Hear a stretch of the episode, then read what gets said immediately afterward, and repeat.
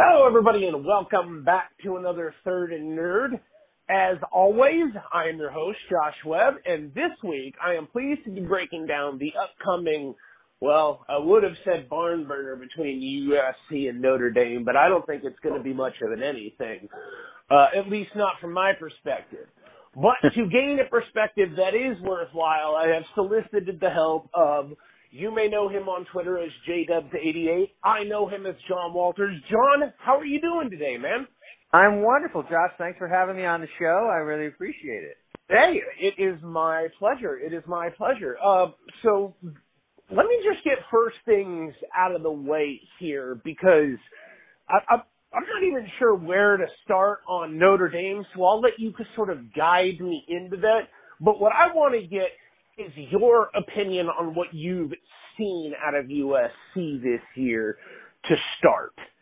Uh, okay. I, I, are you, are you a bit surprised by what you've seen? Is this about par for the course? Where where do your where do your thoughts lie? I would say I'm a little bit surprised um, because it's we're 11 games into the season, and I don't think USC has a, a personality yet as a team or an identity, or at least not one that I'd want my team to be associated with. I, I watch them on offense, and I don't know what they are other than when JT Daniels is quarterbacking, fixing his eyes most of the time on St. Brown, um, and occasionally finding Pittman. And uh, it's not, I don't want to pin it on him. He's a true freshman being thrust into an important role. Um, but it's just weird. They're not a running team. They're not a, a mentally disciplined team. They're not um uh they're not a team, you know, in football there's talent and then there's making plays and there's you know and and there's a sense of this is a team that has three interceptions all season long, as you know, uh USC. They're just not a team that creates opportunities for itself and um it's really one of the least inspiring USC teams I can remember seeing for quite a while. Yeah, yeah, some fan came fans uh actually harkening back to the Hackett era. Mm-hmm. Now, see, normally I think you know when they were talking about Kiffin being this guy or Sark being that guy, I'm like, no, no, no. Like they were their own guys, but they sandwiched right. in the highs with the lows. You know, I mean, Sark Sark kind of did some good things. He did some bad things. Uh, mm-hmm. Kiffin had that 10 win season sandwiched in there were it not for bowl sanctions. Right. You could argue that USC were playing as well as anybody at the country at the end and of look the how many look how many scholarship athletes Kiffin was working with and Sarkisian for the beginning as well. They were they were handcuffed to a certain degree. Um, this season doesn't feel like that. But you can't say that it's Clay Hackett overall because of what he's achieved, right? Or can you? Uh, you mean Clay Helton? Um, I I called him Clay Hackett for a reason. That's that's that's the amalgam uh, that that fans have the, the sort of portmanteau, if you will, that fans have have have ascribed him this year. I'm sorry, I, I actually thought you, would heard that. You're going over my head with these brilliant words that I'm not used to hearing on podcasts like portmanteau and amalgam. But I'm, I will catch up. I will try to catch up as I Best You're a Notre Dame educated guy. I'm sure my lowly CSUB education, Cal State Bakersfield, can keep up with you.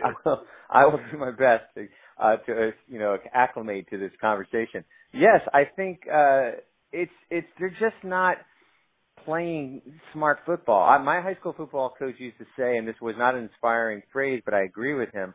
Somebody loses in football. Other, unlike other sports, there's more chances to shoot yourself in the foot than than in any other sport. And and what good teams do is not shoot themselves in the foot, not commit penalties that are dumb, not commit turnovers, not get yourself into third and 17 situations.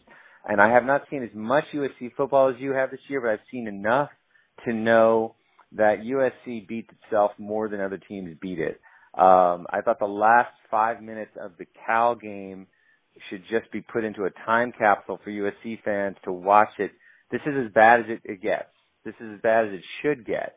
Uh, well, you thought. Then they oh, yeah. came back with the UCLA game.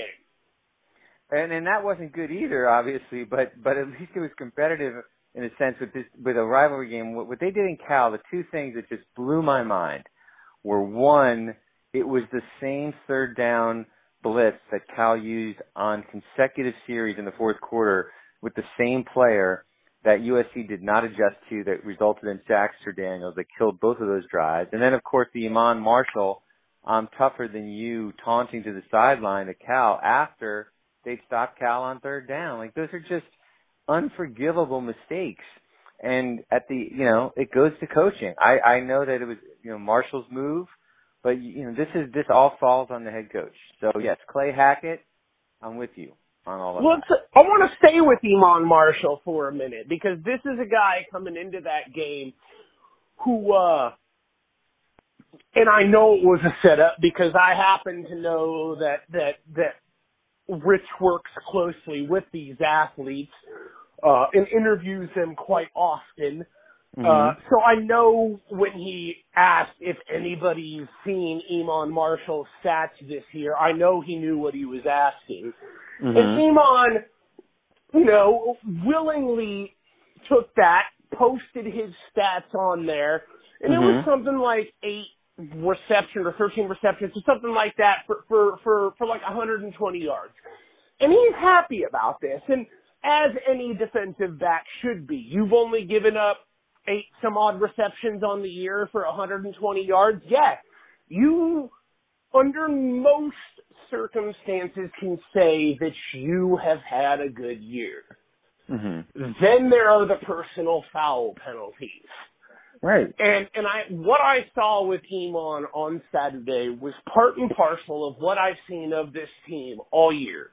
Am I am I wrong in that assessment? No, I I mean if I'm a coach or even a fan of USC, I don't want my defensive back posting his personal stats when my team's record is 5 and 6. Who cares? Like who cares? You you will not see winning teams and winning players defending themselves individually when the team is as is as poor as this team has been or, or just mediocre, I should say at least. So uh you know there that that speaks to team character, that speaks to leadership. This is a senior. Um, and what I don't see on this team, and you're closer than I am, is I don't see leadership. I don't see, uh, you know, I saw a little bit of actual joy when Jack Sears was the starter against ASU, at least in, for part of that game. Uh, and again, I don't know if, if what the, the culture inside the, the, you know, locker room is. I don't know what players think about them respectively. Uh, I just, I just saw there was a little bit of sense of a, a spark on that team that day. Um, but, but again, like going back to Marshall, why are you posting that stat when your team is that bad?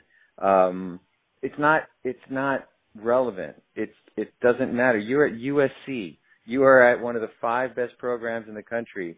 Um, and there's like nothing that you do should offset the fact that this is one of the worst seasons your school has had in, I would guess, you know, 15 to 20 years. Um, that said, this is the only team in the country that has an opportunity to knock off two top 10 teams in the same season.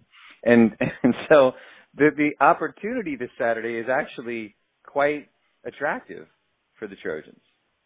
And still post the losing record if they do knock off two ten teams. Like let's not let's not forget that. Like it would be almost akin to the time that the Raiders went six and zero in the division, or 5 and zero in the division, excuse me, and those were the only games that they won. Uh, they wound up they wound up not making the playoffs. They're the only team to go undefeated in the division and not make the playoffs.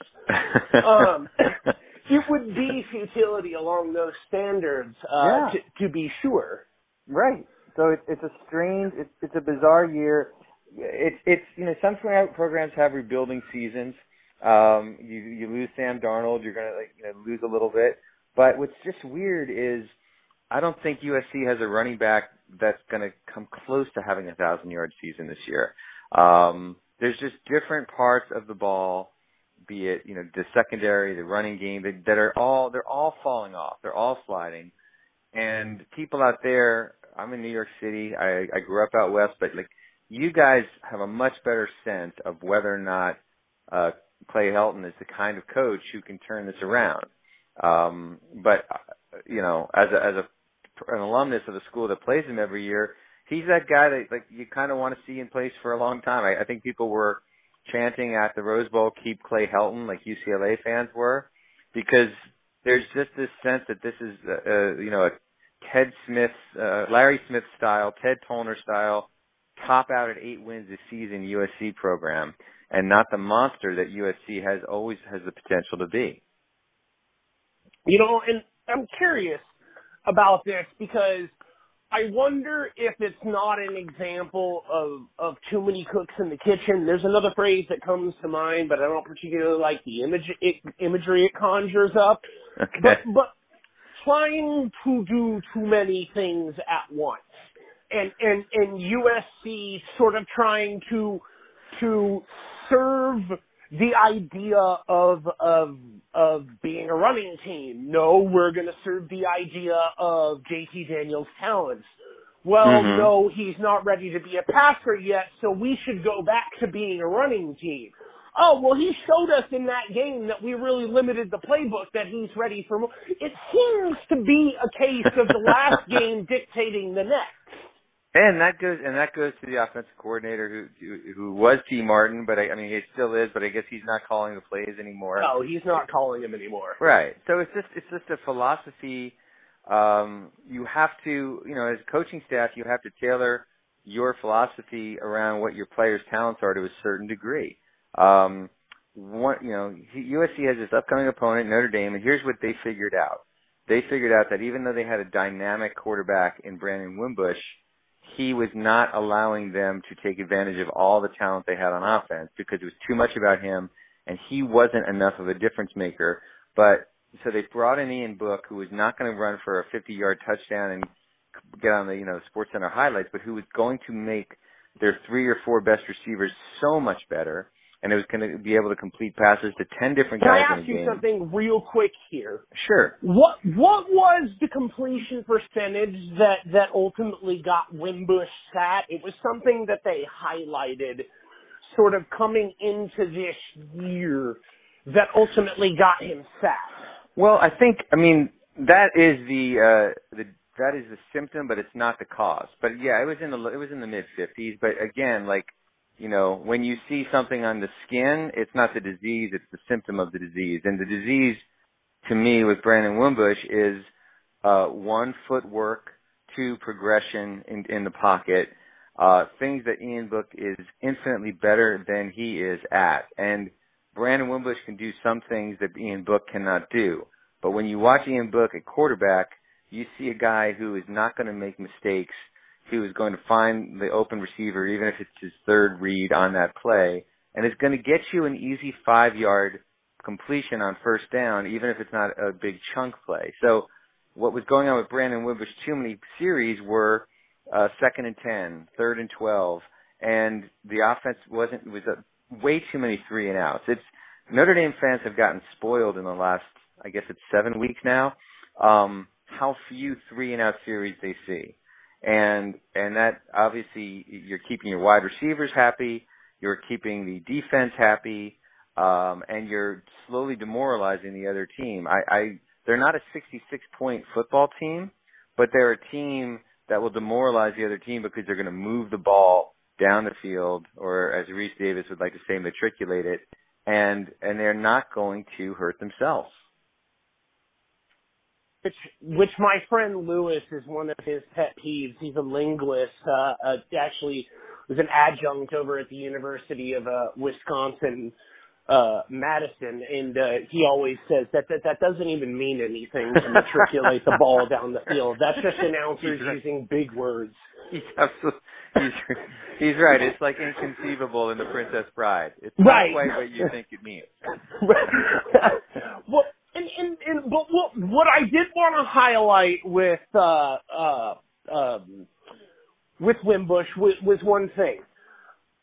Does when when you look at a guy like Daniels, and and, and it, certainly we've highlighted the failures with Clay Helton come or Tee Martin come Clay Helton, but one thing that we haven't kind of hit on is the shortcomings of JT Daniels uh, in full breadth. And this is a guy that I think was he he a five star.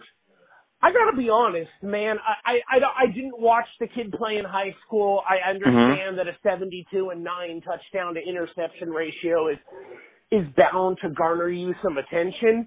Mm-hmm. But when I see a kid like Trevor Lawrence step onto the field versus mm-hmm. a kid like JT Daniels, there is a very clear distinction about Absolutely. which one to me is a five star. And you can well, say whatever you will about Clemson being a top five team. The talent around USC should yield the same result. Similar, maybe not the same. It's not it's not fair to people well, expect people to do what Dabo's doing. That's just, no, that's Saban like. It's not, but we you know like we watch the same games, we listen to the same ESPN announcers, and I listened to the people play up Sam Darnold for three years, but he's actually talented, and and maybe wasn't as a true freshman because he wasn't even in then, from what I remember. But this kid came in for, and he went to a five star high school at Mater Dei I don't know that he's a five star talent. Again, USC is going to be playing against a quarterback this this Saturday who's also from California and who was a three star rated talent. And when you watch these two guys in the field, it's going to be if not night and day, it's going to be dusk and dawn. It's it's extremely different. And again, I would tell your fan, your you know listeners, watch Ian Book's footwork, watch him in the pocket. Why, he's a natural. Like he's I don't want to say he's Andrew, he's Trevor Lawrence, um, I'm just saying he is a natural quarterback. Um, and, and I just think JT Daniels was overrated and thrust into this position far too soon. Um, and I just don't, I haven't seen whatever it was that made them, uh, say he's a five star quarterback. I really haven't. And, and I think more to my point with this guy is that I think, and Lord knows you've heard the story because they it only took until USC really sort of hit that Mendoza line before they stopped talking about his high school path uh, right. at every game. But but you, you you sort of look at the fact that JT Daniels was held back uh coming out one year. They wanted him to repeat that grade for athletic reasons. Uh mm-hmm. then then then he sort of it, it graduated early. I just I think that there's something to be said at the bare minimum about having a requisite number of varsity years. You mean, yeah, in high school? Yes. Possibly, but I, I just think again, like, I don't. I, to come in and process at which they're asking a kid to do at US. Okay, when you look at Jack Sears, who's been in that office, if if you're if if our supposition here is that uh, uh, uh JT Daniels is going to come in and, and at his base he was like I I got to be honest with you I didn't even see how JT Daniels was giving this kid a competition if mm-hmm. there actually was a competition because this same staff this same play calling team this mm-hmm. same football team had a game in which Jack Sears completed well or well uh, not well over over 70% of his passes. Ding ding ding. JT Daniels hasn't hit that once. Not mm-hmm. once this year. Mm-hmm. And the kid threw for 235 yards, a modest sum, but here's the kicker. He didn't have any interceptions. JT Daniels is about a one for one. and again, like um, if I have this correct, Sears went to San Clemente, correct? And and yes. uh, same Darnold, Sam Darnold. And Sam Darnold, and I I don't want to go down the conspiracy theorist like hole that USC coaches are trying to keep Mater Dei happy because Mater Dei is the most fertile feeding ground. I I I'd hate to think that's it. I will. I heard like, the rumors. Okay, so I don't know, but like it's up to USC's coaches not to put either quarterback in a position where they're overwhelmed, and that's what they're not doing. Uh, and if I am Notre Dame's defensive staff, and I'm looking at films of USC, this is like a, a two plus two math test for me because you know we know who he's going to uh, when the ball you know when it's a pass play. We their their tendencies are so easy for even you or me to see. Uh, this is this is such an easy game, and it's funny because I'll go back 11 seasons uh, for your your listeners, anyone who remembers this. Notre Dame was in a similar position. They had a hot shot freshman quarterback from Westlake, California, and Jimmy Clausen, who came in with a ton of hype and was completely overwhelmed as a true freshman. The the Notre this USC Notre Dame game that year, he had already gotten injured, and they spared him. Um, they kind of threw a kid named Evan Sharpley to the wolves against one of the better USC teams you'll ever see, and and Notre Dame got destroyed that day. And and I think honestly that Weis was actually just trying to protect, uh, if not Clausen's body, at least his self-esteem. But uh, you know these things have a, a way of being cyclical. Eleven years ago, Notre Dame was in the same position: quarterback, freshman, completely over over his head, uh, and getting his you know hat handed to him. So I don't know if that's the deal, uh, or, or we're going to get like history to repeat itself on the, on the opposite side. But what I do know is it's up to USC coaches to not put either quarterback in this position every week, uh, and so far they have been if you had to isolate, and, and with this, I think we'll, we can move the conversation from USC to, to sort of, I sort of, I feel like USC are the bigger story in this only because I expect Notre Dame to come in, and I'm going to say this even though it doesn't make sense. I expect them to hold serve. I really do. They've been playing like a top four team pretty much all year, especially when you take the whole of the year in retrospect, when mm-hmm. they were sort of getting held out for unfairly for teams like Ohio State, which, you know, we have the benefit of hindsight now. It seems laughable that Ohio State was ever ahead of Notre Dame this year, but that, damn, that's where we were then. That's mm-hmm. what we thought then. We each week is an opportunity to gauge what we knew. True. True. What when you look at Daniels, to me, what are a couple things that this staff could do to make his life easier against an NFL caliber defense like Notre Dame? Um, I first, you know, first running plays that are not predictable, counter plays, trap plays, um, quick short passes um, you know, don't make him take more than three step drop, or even if, if it's a if it's a shotgun, quick out of his hands in you know under two seconds. Uh, set longer things up. You watch. Uh, you know, the, the other thing about him, he's not particularly athletic. In an age of the athletic quarterback, where so many schools have a guy sitting on the on the sidelines who can play, JT Daniels does not help himself because he's not an RPO guy. Um, Doesn't seem like Sears was more athletic on that note because yeah, most and, of his and, success came on the bootleg. Right, and so like that that is actually when I when I first saw JT Daniels and what really shocked me. And I hate to be like he's an eight, he's a 19 year old kid. I'm not trying to rip on him as personally, but from a football standpoint, I was like he is not the classic USC godlike quarterback. He's not Carson Palmer. He's not Matt Leinart. He is not you know. um uh, uh, Sam Darnold. Like he does not stand tall in the pocket, or he can't burn you with his legs. So, is this really the best USC has? That that from from the you know from Southern California, that's what blew my mind. Watching this in the beginning, like this is Southern California. This is the best quarterback USC can put on the field. Uh, I did not understand that at all, uh, at all. Uh, look at every other school, like even in the Pac-12. Like how is USC not getting a guy um, or have a guy behind Darnold who who could step in and, and be more athletic? So it would help if he was more athletic, but since he's not, then make it easier for him by short passes, by having some sort of running game. You know, the the problem this week is you're playing a team that is number two nationally in the country in pass efficiency defense.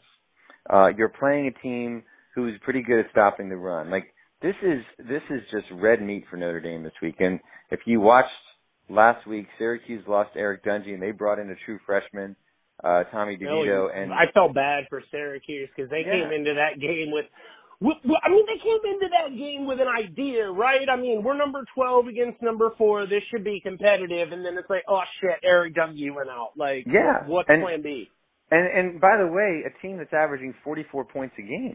Like, they can score and they they were held to a, a you know excuse me field goal in the final ten seconds and and having gone to school and you know at Notre Dame and understanding this time of year in November, let me tell you, these kids could not be more excited about a trip to Southern California on Thanksgiving week. Like and and feeling like wearing t-shirts. These guys are are just so fired up to be playing in a real stadium in sunny weather, even though it's at night, like warming up, and they're going to just uh they're going to let loose. They're going to Uh, go from putting on a show in in not not in its current state, but but in its incarnations, one of the oldest stadiums on the East Coast and one of the most historic stadiums on the East Coast, uh, Mhm. to now uh, putting on a show in in the same house in which the Rams are going to host the Chiefs tonight. uh, tonight. Right. And they're all watching that game and they're thinking, we're going to be playing that thing. Remember, like, I'm not 19 anymore and you're not either. But, like, remember what that must have felt like? Like, you're 19, you're watching this game I'm on Monday Night Football, too. and, and you're thinking, we're going to be in that stadium in five days. You're watching it in the dorm or off campus apartment with your friends, and you're all, like, thinking about that's going to be your place, and you're also going to be on national television on ABC uh, on, on Saturday night. So you're just fired up. And and um, the other thing about this is like this. These guys, most of the starters of Notre Dame are juniors and seniors, and I bring that up because that means almost all of them were in the Coliseum two years ago when they got embarrassed, humiliated by USC, um, and, and they deserve to be. They weren't a good team, so it's two years later, and uh I don't want to say it's a revenge tour, but those guys remember that day. It was rainy. They were terrible. They were five and I mean they were four and uh seven going into that game. So the tables have completely turned for these two programs in the in the last two years. the sort of national joke that that became the bookend of that four and eight season, that running, hey, did you hear Notre Dame went four and eight joke that just Mhm. would not seem to die is now going to be bookended with a victory over your most hated rival to secure you're going to secure a playoff spot. Not just get into the playoff, you are going to in theory secure a playoff spot. I, I think at this point the, the nation it took a little bit of persuading to see Notre Dame as a top four team, but I, I think Yeah. at this point we all assume it's a foregone conclusion. That I think the last three weeks have done a lot to to help that. I mean, they played three three high profile games, um, and, and this is going to be number four. Uh, and they've they've looked better in November than they had the previous two months. And November's not been a good month for Brian Kelly since, uh, except for really his first season. Um, and I'll, I'll make a slight abridgment of what you said. I would say for Notre Dame people, Michigan is our most hated rival. USC is our biggest rival. There's there's almost like a mutual appreciation. But but to bookend your season with a win against Michigan on game one and a win at USC in game twelve is is pretty nice is a pretty nice season to wrap up in a bow if, if they can do it. Yeah, and, and and let's sort of get to what we what should expect to see on on Saturday. What aside from Ian Book, who do Mhm. you expect to eat on Saturday? You you you, and I know that it sort of seems like we're taking a shot at USC, but I want to keep in mind here. I'm following the logic. For you, for me, this seems like a two plus two game. Coaching uh, this appears to be a mismatch at every level. A guy who understands what it takes to coach at the NFL versus a guy who really is struggling to find his feet in college. hmm Well, I think, and this is what's been the reason Notre Dame has had such a good season. Uh, everybody will eat a little, but no one's going to get the the turkey leg. Like that's how this team wins. They're, you're going to see Miles Boykin and Clay and Chase Claypool, who are both six foot four wideouts, make really good catches. You're going to see Alize Mack, who's a Bishop Gorman alum, uh, you know, do well. You've got three go-to guys who are all six foot four and have exhibited, I mean, just really, really good hands this year. Uh, you've got a the the Hunter Renfrow uh, incarnation in Chris Finke, five foot eleven, former walk on, who doesn't miss a thing that's thrown near him. So you've got right there four real good targets uh, that Book will will use all game. No one's going to be none of those four is going to dominate singularly, but that's why they're so tough to guard. Um, Dexter Williams has, has been averaging about 130 yards a game, so that's that's what they've got going for them. And and like they'll go two or three on, deep on the running backs. This isn't a team with a Heisman Trophy candidate. Um, defensively, it's the same situation. Julian Love just got uh, a Thorpe Award finalist named today, one of the top three. But I would argue that Alohi Gilman, who plays safety, is the more valuable defensive back. So it just it's on and on like that. Um, they're they're just again there is no uh Quenton Nelson on this team. That was last year's you know stud who went I think number six overall to the Colts and but there are yeah, which which by the way, it's it's apropos that you do bring him up today, uh, considering Baldy highlighted uh the play of him just you know this is Gator right, country just sitting on dudes. Yeah, I, I would say that Quenton Nelson is the best player of the Brian Kelly era, honestly. Uh maybe Jaylon Smith, but he. You know, I was gonna is, say Jaylon Smith is up there for me. Jaylon Smith and and those that two injury. guys but I think Quenton Nelson deserved to win the Outland last year. Again, this is a team that lost two offensive linemen in the first nine overall picks in the draft last year. So they'd have a reason to like feel bad for themselves in terms of talent loss. But they're just they're a solid team and, and um with this happens occasionally. Like it's it's there's some serendipity, there's some just good chemistry. There's a few guys who were, you know, real studs coming out of high school, like Jerry Tillery, uh, and then there are guys like Ian Book, Chris Finke, Drue Tranquill, who are giving way more than the coaching staff ever would have expected out of them. Um, and it's all just falling together, you know, and who knows, like, if they lose to Michigan in game one, maybe it's a totally different season, but you know, like, football seasons build. They evolve for some teams and they devolve for others. And with every win, this is a more confident team now. Um, I was thinking about this yesterday some programs, this is like a bridge year. You go into a season hoping you can win a few games, and then if you have a year like this, you feel like you're going to win every game. Like I go back to like USC in maybe 2003 versus what happened with, by the time it was 2005 and 2006, the other team was defeated as soon as USC walked onto the field most of the time.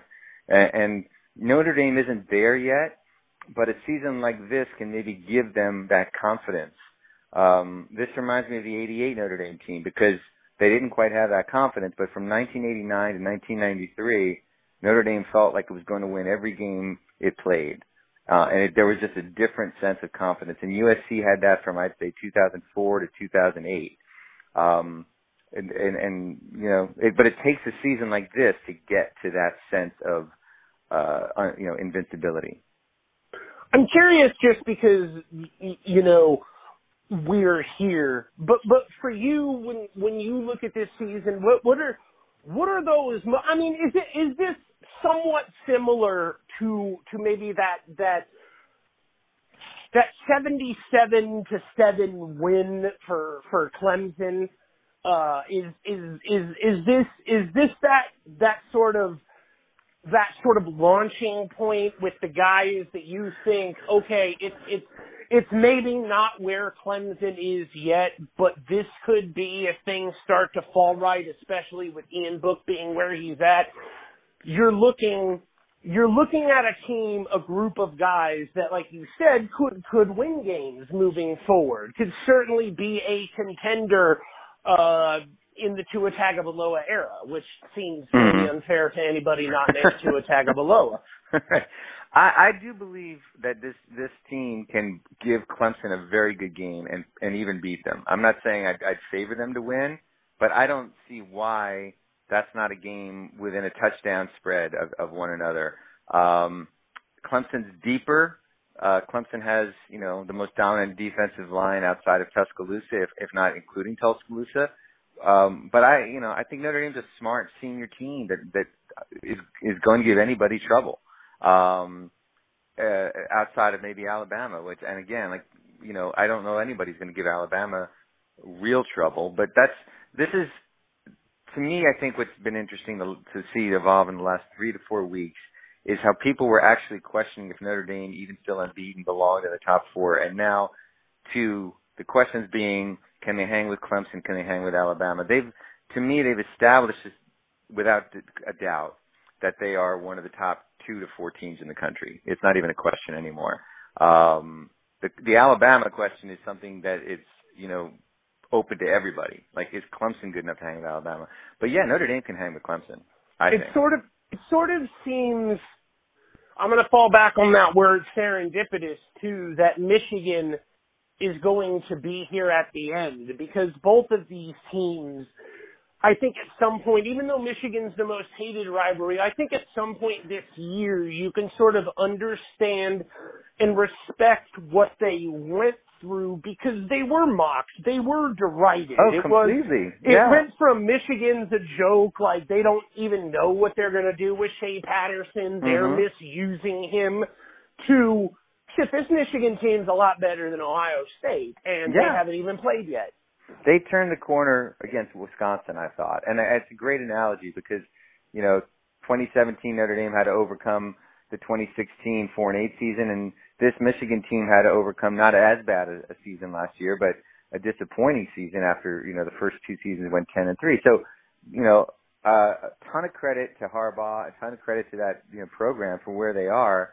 Uh, I'm really curious I've sort of joked at their expense that their their revenge tour is just like a Midwestern indie band tour because they haven't left the Midwest except to play one game at Rutgers, which is like, you know, what is that? So, so, uh, what's fascinating to me is let's say Michigan wins out.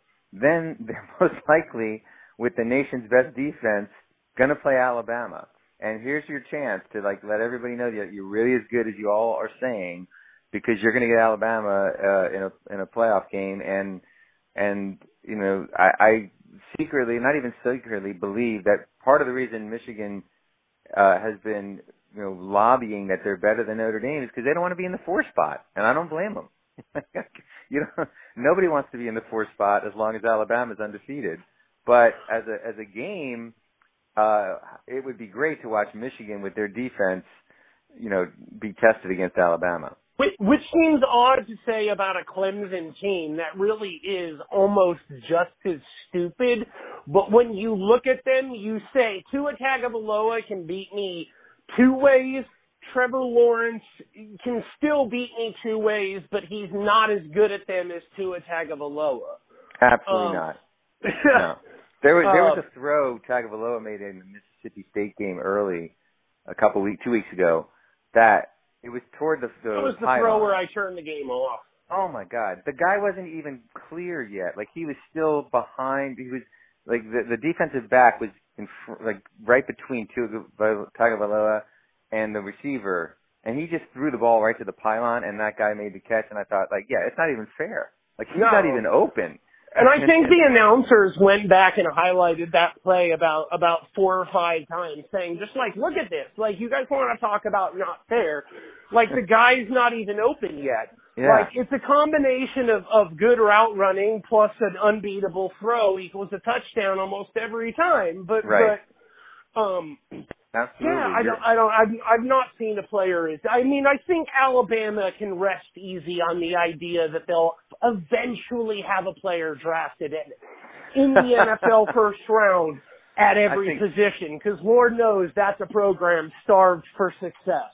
they're there. I'm, we've all, you know, sending out flowers for them, hoping that they're the little engine that could. But you know what they are? They're a great example as USC fans and, and even Notre Dame fans can appreciate. Like, it's hard to maintain. Like, you know, go back 10 years with USC and we were just, you know, you were rolling and, and Notre Dame had that a long time ago. It, and you change coaches and things change and maintenance is really, really difficult. Consistency is really, really difficult. It never gets the credit it deserves. And it takes a humbling season like this at USC or what Notre Dame had in 2016 and for the Weis era and before to realize like, you know, what, what Nick Saban's doing year in and year out, like people just think it's automatic pilot. It's not. It's hard to do. Uh, and, and, and to have guys come out every week and putting up that kind of performance, uh, is, is just amazing. But, you know, to that, let's say they win out, let's say they, you know, beat Auburn and then they, they beat Georgia. If that happens, what's fascinating then is do you want Oklahoma, Washington State, or Michigan? Well, Oklahoma and Washington State are offensive juggernaut that can't stop anybody, even though Washington's got a slightly better defense. So I want Michigan at number four because that is the closest thing, chance we have to an, an interesting game, I think.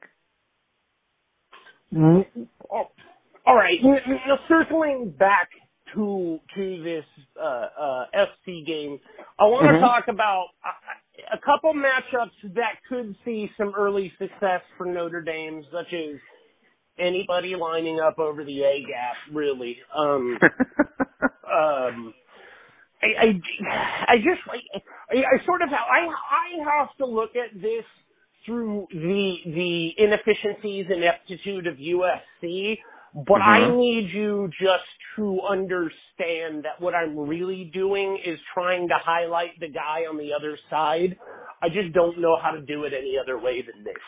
Okay. Look at a guy like Toa Lobendahn. I mean, struggles upon struggles upon struggles this year. Mm-hmm. If you are a guy like Brian Kelly, are you designing your game plan around the, the I'm not going to say him because it's never mm-hmm. a good idea to design a game plan around just one guy. Too many things can go wrong. Right. But are you game planning your sort of sort of the baseline for your defense on on the inefficiencies of this U is is is that right? I think what you're game planning on is versatility and and uh, understanding that you don't think USC can think quickly enough uh, and make decisions quickly enough to be effective. Uh, if I'm right, and tell me if I'm wrong, the strength of USC's defense is its linebacker core, and uh, you know, so they're going to be involved in most plays because of where they line up in the field. I, I just think if I'm Kelly, I am I am making them think. Uh, one play is a quick out, the next play is a is a counter trap. Then we're going long, and like, just don't let them get comfortable. And that's what he's been able to do against a lot of teams. Uh, they don't have to rely on any one type of player or one type of play or, you know, they're just going to keep USC backpedaling, um, in terms of not knowing what's coming next, not letting them get comfortable. Uh, I'm in, I'm impressed. Like I, I watched uh, Tuliaupupu and I just thought, wow, that guy's total stud. Um, but again, he's a true freshman, so uh, make him think. Uh, this is, um, it's you know, USC's doing something right. They beat Washington State earlier in the year, um, so they're not like without it. They they they, they can play well. Mike Leach has to be team. looking at that game, so just going. I mean, oh, he's just got to be uttering four-letter words. Absolutely, but you know, like, this is Notre Dame is not Washington State. They're going to run the ball more. They're going to power you more. Uh, but most of all, they're just going to not rely on any one guy. That's been their that's been their offense. They and and I think that's what they do in terms of instead of like looking at who in USC is the most inexperienced guy, where's their weak link. Uh, I think it's just more about making them guess and making them not be comfortable. On on on the offensive side of the ball, who do you look at uh, as sort of a defensive liability? Are, are you know, we talked about Iman Marshall earlier in this in this podcast, and, and we're talking about a guy that that is known for maybe uh letting his emotions get the best of him, letting letting uh letting other people live rent free in his head throughout the course mm-hmm. of a game. Is this something you are attacking over and over and over again?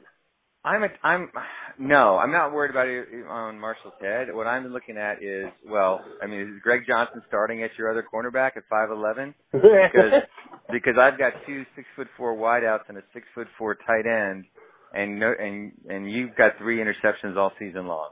So I'm not gonna like again. I, they can Notre Dame's patient. They will. They don't need to end the game five minutes into the game. They're not USC, but they know they can like you know go to the trough all day long with a pair of six four wide receivers. Greg Johnson's going to have to cover one of them on every play, uh, and they're very happy to get you know like I said five yard completions. They will do that all day long, and all of a sudden they're going to burn you deep. Um, uh, one thing that that Notre Dame fans are curious about, and we'll see what happens. There's a wide receiver, freshman wide receiver named Braden Lenzy, who was the Oregon State 100 meter champ, uh, who Notre Dame has on the roster and has not put in a game yet this year. He obviously isn't going to like lose his red shirt because it's, there's only you know two games or three games left max. So I, I think Notre Dame fans want to see this kid, and he's a burner. He's faster than anybody on the team. So if if you see that happen, if you see Braden Lenzy in the game, I think that would be somewhat interesting and exciting for Notre Dame fans to watch. But uh, we'll see what happens with that even without him, like again, uh, three interceptions on the season, and you've got that wide receiving core. They're just gonna they're just gonna play conservative and, and move the ball all day long. Which of USC's receivers, if you if you find a way for them to move the chains, do, do mm-hmm. you highlight a burner like a Velus Jones who can maybe get in behind that coverage. We already mentioned a, a, a, a guy that JT Daniels likes to highlight. Um, you can assume that they'll bracket Amon-Ra St. Brown for mm-hmm. most mm-hmm. of, if not all of the game. Take him away from JT Daniels. I mean, basically force him to beat you without his favorite weapon. Uh, when he's had to do that, he's frankly looked inept. Um, right. I think, well, again, I mean, I've been most impressed with Michael Pittman. I'm not sure how healthy he is right now. Um, but to me, he's, he's the most impressive receiver on USC, even including St. Brown. Um, one thing, and again, I hate, this is, I, listen, I'm just, I hate to sound like this guy who's, I know I'm a Notre Dame alum and stuff, but I've watched this team all year. They pressure quarterbacks. Like, I don't know that, that, that Daniels has seen the pressure all season that he's going to see uh, on Saturday. Um, it, it's not about like leading the country in sacks. It's about pressure. You could you could maybe argue that Whittingham is maybe the only other coach in the country, and it's if you you could argue that not on the level of Notre Dame because Whittingham doesn't see those level of recruits, but in terms right. of guys who buy in and the effort they give him, that sort of relentless Absolutely. pursuit and pressure is is really only you you only have that Utah tape to look at. I agree. I agree, and that's a that's a great example. So, uh, yeah, I mean, I think that Notre Dame is going to be aware of St. Brown, and they're going to like be aware of Pittman. But again, this is the number two pass efficiency defense in the country. Um, there's a reason, like there's a reason for that, and they're not going up against the best offense they've seen all season. So uh, it, it's it's really it's about is Notre Dame going to have a letdown? And I just I'd be shocked. But that's really like USC's best chance. I know this is a rivalry game. I get it, but uh I go to like a 2007 Notre Dame USC game or 2008 Notre Dame USC game, and for anyone with a short memory, USC won those two games by a combined total of 76 to three and they and that, it wasn't that, that 2008 team with Mark Sanchez, the one year he was there. You know, people talk about that offense, but it was really the defense of that 2008 oh, team that was the crux of it. I remember actually tripping out on that defense statistically that year. And they were better than the Pittsburgh Steelers counterpart, which is making all similar noise because at that time you had a certain uh, flying haired Samoan mm-hmm. uh, on the Pittsburgh with, Steelers. Yeah, so so I, I I I agree with you. I don't think this looks favorable at all. What I what I want to ask is I want to ask you to go deep into your bank here and okay. imagine a world in which USC wins this game. You can laugh. Thank you, thank you. I I wanted you to laugh. I want okay. you to imagine a world in which USC wins this game and tell me how the hell they could do it. Give me some hope. I think first you want to knock Book out of the game and just create a little get to Wimbush. Get to Wimbush. Not that he's bad. I mean, you know, the guy is five and zero as a starter this year. I think, or four and zero as a starter. Oh, yeah, four and zero as a starter this year. Um, I'm wrong. Five and zero as a starter. Uh, e- either way, all right. You get to Wimbush. Uh, and then just, you know, it's got to be one of those funky games where Notre Dame commits weird turnovers. They get a punt blocked. Uh, Notre Dame's special teams this year has been, uh, inconsistent to, to be, safe, you know, kind. They've given up two kick returns for touchdowns. They had the punt block against Northwestern. So special teams, miscues, knock book out, and it's got to be a little bit funky. And if all those things happen, it's possible. I mean, this is the same stadium we're a 41 point underdog once won a game, right? Yeah, right. I think so, USC would be fair to be a 41 under point. So it's it's it's not impossible. Um, again, I just I I this what's really been weird to watch this year is this has been a pretty consistent effort Notre Dame football team. Um, there's been almost no drama in the second half they're like and, and and this is the game for them like it's not hard to get up for USC everything's at stake. So that's why it's just like it will be very, very surprising if this is a close game after halftime. But there won't be any excuses to say the least. Like you don't you don't have that. Well, they were looking ahead. No, this is USC. Right. You know, no, they don't have like any. you, you you shouldn't have these these sort of any uh, typical excuses that sort of play into an upset that that I think would be on the level of what we're talking about. Absolutely not. And they won't make any, and, and no Notre Dame you know fan will make any. This is if USC wins, more power to them. Knock Notre Dame out of the playoff. Not even a question.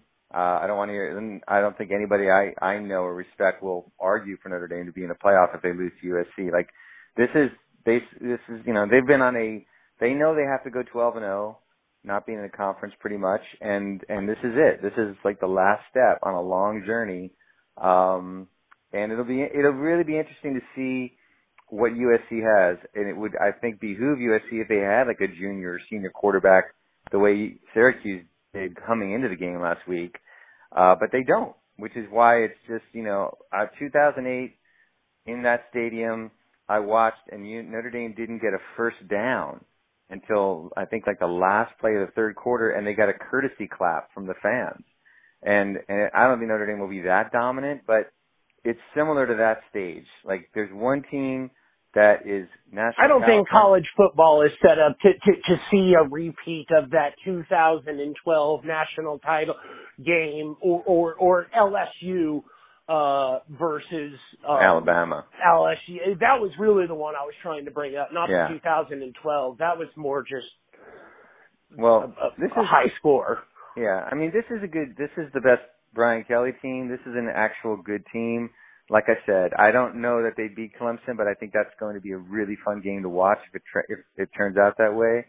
And uh and there'll be no apologies. Uh, but Alabama this year, no one's you know no one's shown that they can play with them, so there's no shame in that. Uh I think getting the national championship game is is is like for any other team that's not in Tuscaloosa is the goal. Just uh and then you know you take your chances in one in one game, but uh but the playoff structure. I'm I'm curious because I have you here, and I think that okay. So you look at you look at a team uh, this the way this playoff is set up, and and let's say that Notre Dame gets past Clemson, okay, and Mhm. and we assume that Alabama does whatever they're going to do against whomever it is, likely Michigan. Mhm. Now all of a sudden you go from Alabama having about a month to prepare for a team like Michigan Mhm. to having a week maybe about a week to prepare for Notre Dame. and not a Does- real week. Does real that week. actually favor a team playing Alabama? Because if you're if you're Notre Dame, you're never going to look past a team like Clemson, but you know you can put you know Brian Kelly is not short of offensive assistants and guys who can start watching film on Alabama should they get that far. and Alabama has the same guys, but more. right. But but but at the same time, like the the limiting factor on this is always how much information you can put in a player's head. It's not how much the coaches can do; it's how much the players can absorb in a week. Um, it's always been the most frustrating thing about being a college coach. Like I'll get into five in the morning and I'll work my tail off, and you know what? They got they got school, they got girlfriends, they've got like the. It's only how much you can put into a player's head. That's so a month versus a week is a big, big difference, especially when you're traveling. You have to do all the stupid mandatory media stuff, national championship week. So that puts Alabama at a relative disadvantage, only in the sense that it doesn't give them the same advantage they'd normally have. And I'd also say, like, you know, here's the thing: nobody's ever going to feel sorry for Alabama, but to win a national championship, Alabama's going to have to beat three of the other five best teams in the country in in their last three games. They're going to have to beat Georgia, which I think is the fourth best team in the country. Um, then they're going to have to beat whoever's number four. Then they're going to have to beat the winner of two, three. Like it's they have a real road to have to win the national championship because the Georgia game is basically their first big playoff game, and it's not an easy one. you know, for all intents and purposes, we have no idea what uh what Fields is is going to offer. It looks like he might provide them with uh, a little bit of a boost heading in there.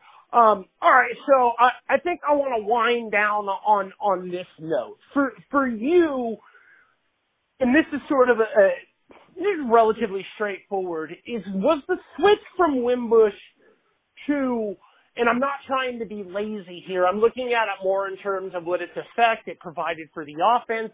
Is the switch from Wimbush to Book similar to what Clemson did when they went from a guy like Kelly Bryant made the tough call, realized early on that even if they got back to Alabama with Kelly Bryant running the offense, it was going to be more of the same. Trevor Lawrence gave them the opportunity to win big and do it then. It was the tough mm-hmm. call, but it needed to be made. Is it similar?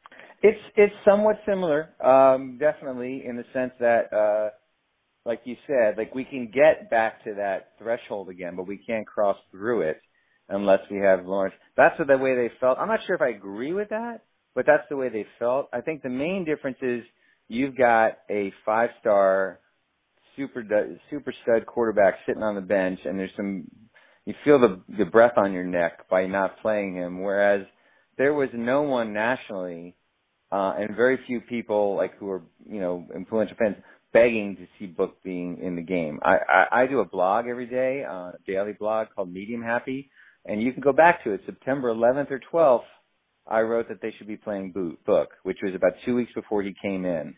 Uh, for the reason that you stated, they could win with Wimbush, but they were going to never win a serious game, in my opinion, with Wimbush. And I, I saw enough of Book last year to think that this is a guy that they can go further with.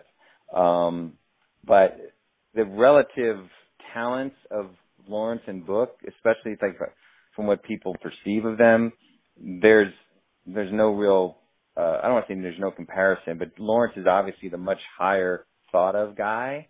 Um, but as a Notre Dame person, I'm pretty happy with Book because he's he's reliable and he's consistent. But but to your point, yeah, there's definitely a comparison there. And I, the funny part is, you could even say that Alabama did the same thing. Like they they thought they can only go so far with Jalen Hurts. They made it when it mattered most. Man, you got to give them the credit. They made it. I mean, they. Oh, absolutely.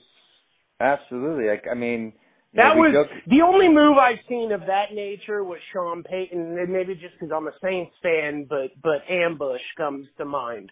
Mm-hmm. Yeah, I, I agree. I mean, it's thirteen nothing halftime of the national championship game. The guy you have a quarterback has already led you to a national championship. Like you're really gonna pull that guy? Like uh uh you know, and they do.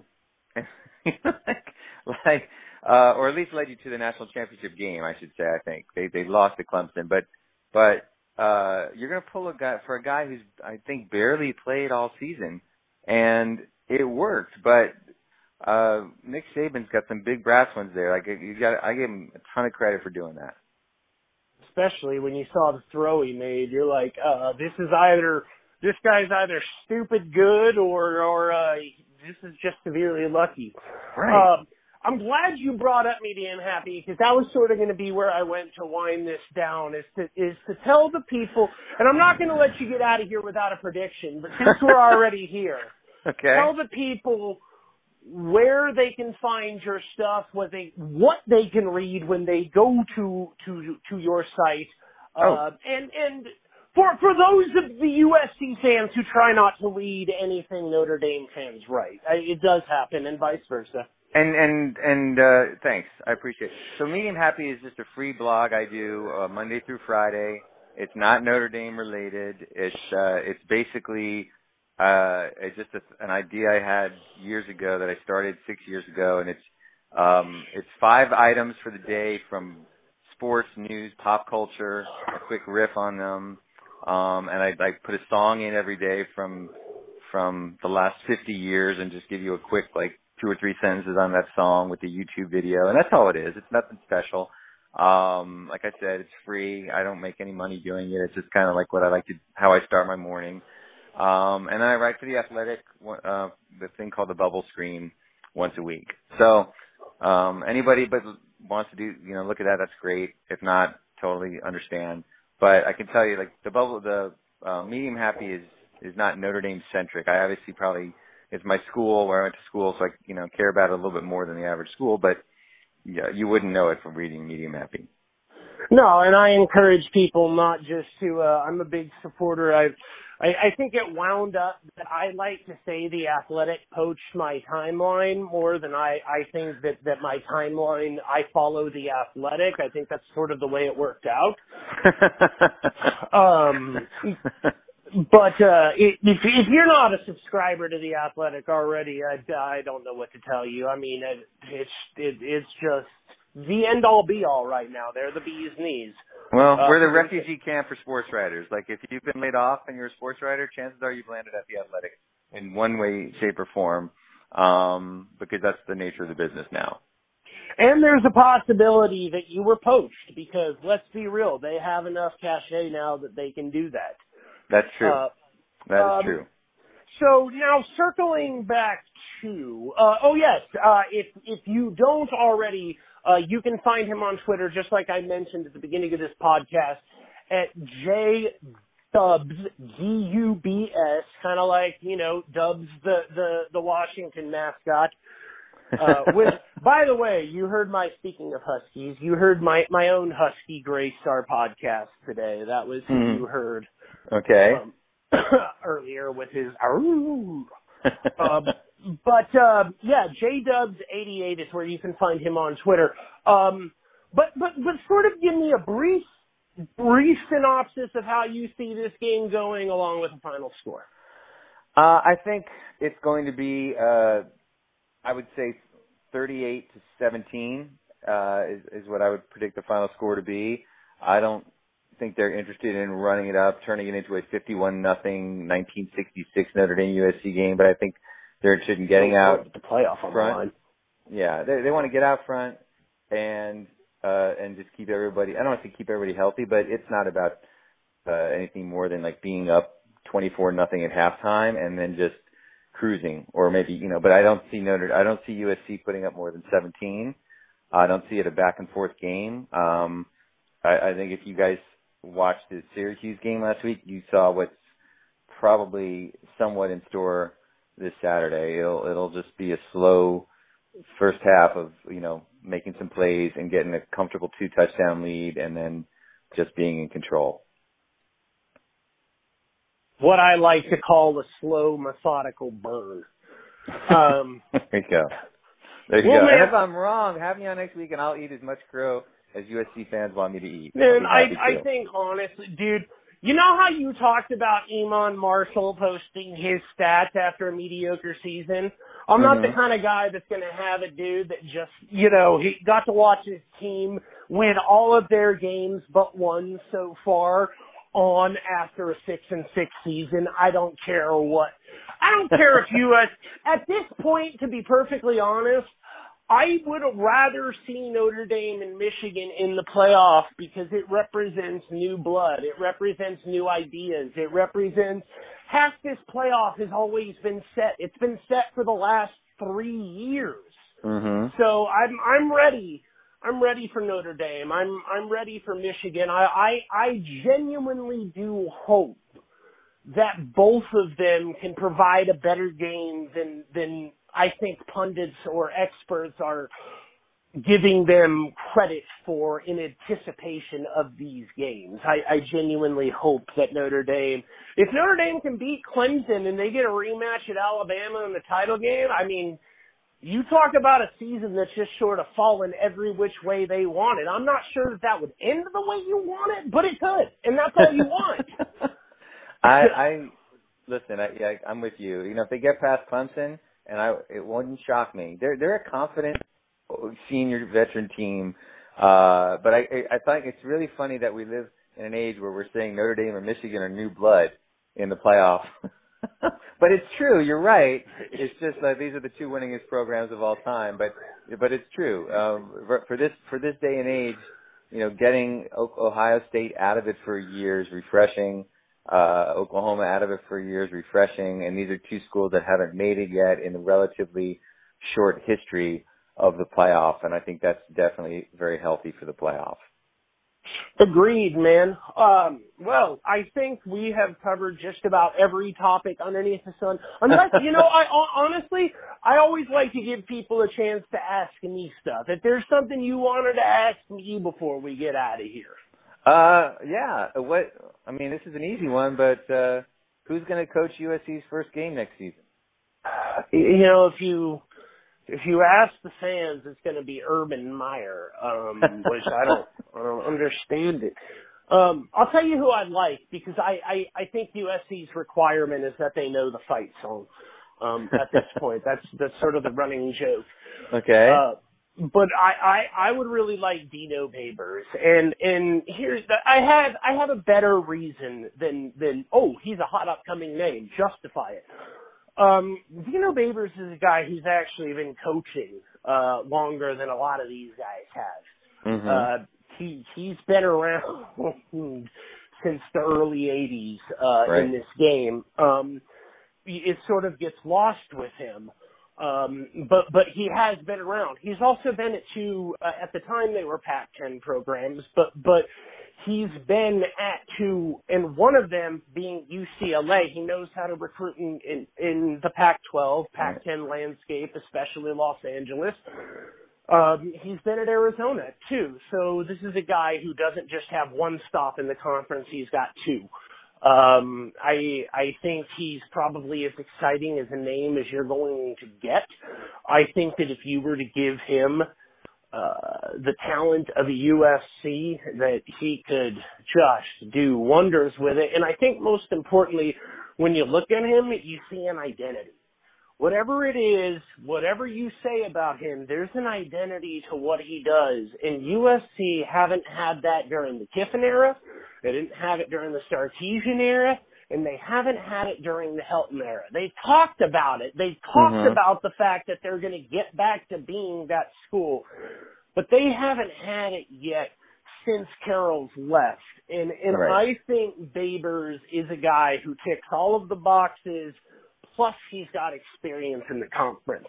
And if you can't get him, um, and I've heard people toss this name out. If you could pry a guy like James Franklin away, um, I, I suppose I, I'm not as high on him, but I look at a guy who, anytime you win back-to-back nine-win years at Vanderbilt, Mm-hmm. uh, you you deserve a look at, at like I they they haven't had a nine win year since since before the Great Depression, Mm. and, and James Franklin posted two of them. Um, Dino's a San Diego kid. I mean, Dino knows Southern California. He grew up in San Diego. Uh, I I find it, you know, really funny. If I think if Lane Kiffin had never come to USC as a head coach, that he'd be your number one target right now. If he had gone from Tennessee to FAU, uh, just never done that short stint as the head coach of USC, that I think everybody at USC would be clamoring for Lane Kiffin right now, and I don't think they'd be wrong. but it's it may not be the right time.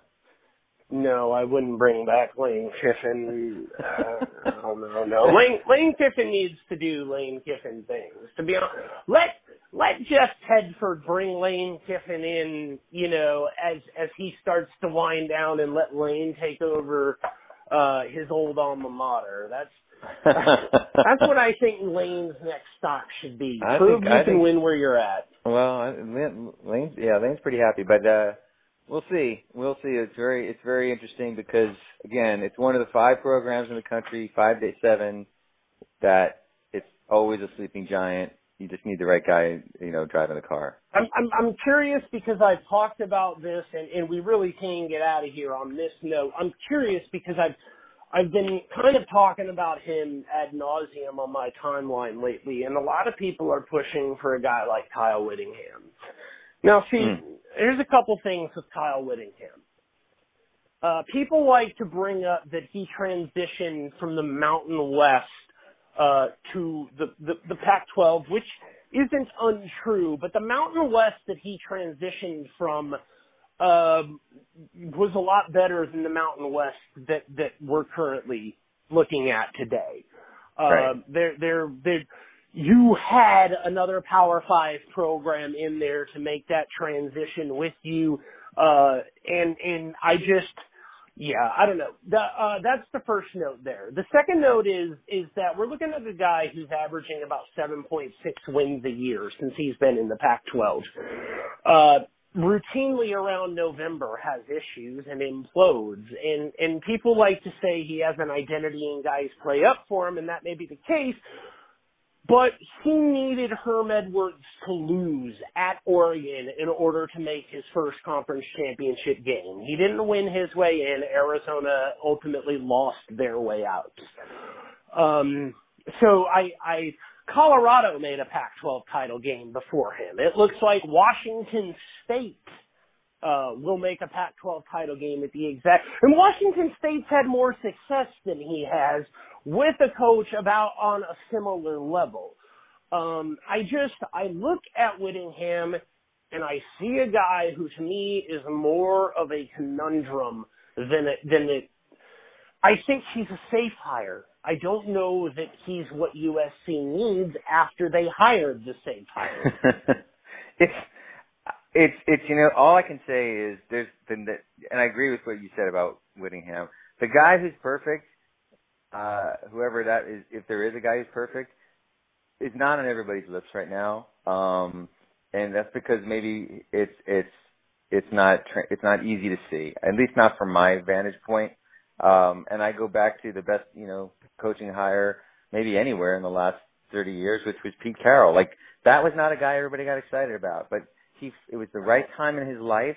He was the right person at the right time, and and no one saw that coming. So, you know, maybe that guy comes again. Um, but but it's you know, I would look I would really look long and hard, not just at the obvious names, not just at the coaches who had like nine to ten win seasons this year.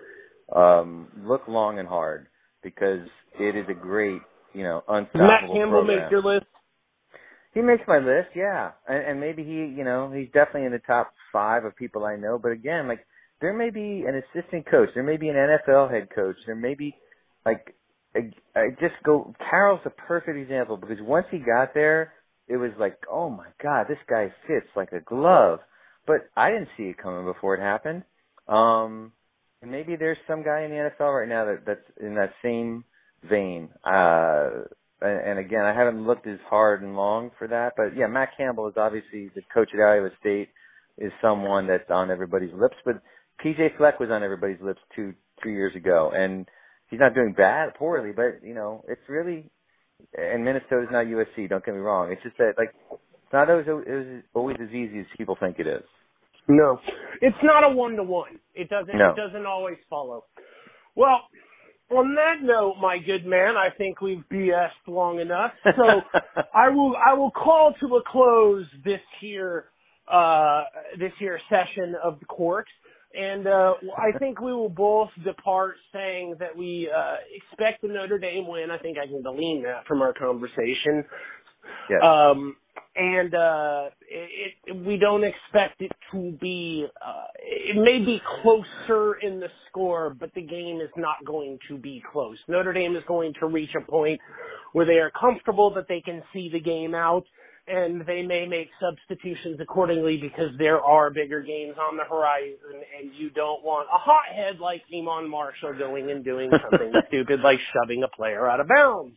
No. And this would be the first time Notre Dame wins at the end of the year in California since 2012, if they do. So, uh, on that note, uh, this has been another fine episode of Third Nerd Podcast. For my guest, John Walters, I am Josh Webb, and we will catch you next time here, back with our normally scheduled uh, sessions of me and Adam. Uh, we are anticipating an interview uh, that I dare not speak of until it's confirmed. But we have a name that we've been lining up in the comic book world that we really can't wait to talk to. So uh, we will have more information for that uh, for you in the coming weeks. Uh, but um, I will catch you next time. So thanks everybody for listening, and we'll see you.